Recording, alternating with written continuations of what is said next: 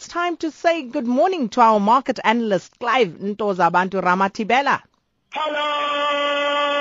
I'll the morning to you, Sakina, and to the listeners as well. I've got two words for you. Mm-hmm. Makola. Mpho Makola.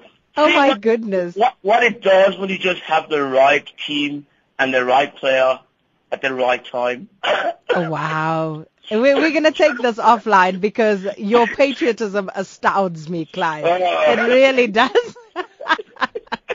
But let's get back to the markets. Now, looking at the Asian stocks there, they've surged and uh, seems to be led by the biggest gain in four years for Japanese shares, Clive.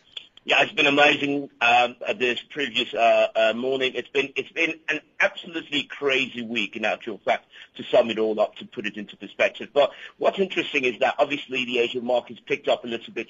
Sentiment sort of returned back into uh, the market. Uh, the Nikkei uh, two, two, two, 225 stock average climbed about 5.6% early on in the morning. And the other thing that was quite interesting as well to have a look at was what was going on in Hong Kong as well, where stocks did rally after uh, promised by the Chinese government to actually put more stimulus into the uh, the, the, the the suffering uh, Chinese stocks. It is just incredible. It's like it's like knowing that you've got you know what it's like. It's like having a bucket that you are filling with water and it's got a hole at the bottom. It, it, it's not going to get filled up, is it? But it seems like people think that in actual fact, this putting more money into the markets, the Chinese, which is what they've been doing over the last couple of months, is actually helping to sustain things. But I don't know. The stocks did rise anyway uh, earlier on this morning. Uh, the MSCI Asia Pacific sitting at a positive 3.2%. Can you believe that? Yeah, no, it's about time that we had some good news on that front. Uh, Yeah. but, but, but just looking at, um, you know, companies news, Apple, Amazon, Wells Fargo and Company, General Motors, um, they've all posted gains of at least 2.7%. And uh, this uh, amidst broad-based rallies as investors return from their Labor Day holidays. Yeah, you know, they came back very strongly. I, I, I expected that. I, I, I, I'm not saying Uti Musangoma, but uh, I expected, I expected that they will come this hard because obviously when you go off onto a holiday, when you come back, you just really want to get into things, into the thick of things. And obviously the dollar did help as well because it did gain some uh, traction as well uh, midday yesterday on trading. And then what, what that helped do is it helped some of these uh, multinationals to be very, very strong as well in their respective ways. So you look at Apple, for example, that stood up. It was up by 1.4%.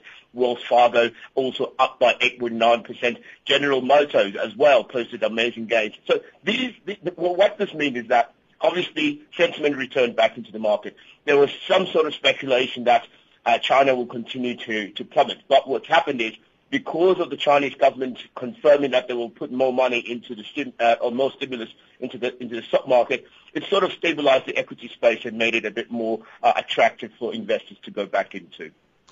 Well, and then your favorite uh, politician back in the news, Japanese Prime Minister Shinzo Abe, as we heard there in the report. Now, he's pledged to follow through with a corporate tax cut. And uh, this is just a day after government data basically underscored businesses' reluctance to ramp up the, the, the domestic investment in uh, Japan. You know what? You have to give him uh, a hand. Give that man a belt. You know, um, it's it's very difficult. Obviously, Sakina, tax is one of those pains that all companies have to face. And what he's trying to do now, obviously, they've been fight, they've been fighting deflation, they've been fighting growth. Uh, Japan has steadily started growing again uh, after the crash in 1988. So what's happened now is he's he's trying to stimulate um, participation by business uh, into investing back into Japan. So he's saying that he's going to effectively take down the corporate tax to help them to spend more in Japan, though. So he's influencing them to spend more money uh, on the domestic front so that they are able to continue this search. By the way, Japan has one of the oldest populations in the world. It is actually Mm. by far the one country. That, so what he's trying to do is to, to protect pensioners and to create more opportunities for workers and create work for, for young people. He's saying that he wants to assist the local the local businesses to start doing that and training younger people. And that's why they're looking for people in the natural fact, from even outside the country to come and help in, in Japan in stabilizing the economy. But uh, what do we say to this? We say, uh, "Amakosa mashe." well, seeing that you've ended on that positive note, all is forgiven. And we'll speak to you again tomorrow morning, our market analyst, Clive Ntozavantu Ramathibela.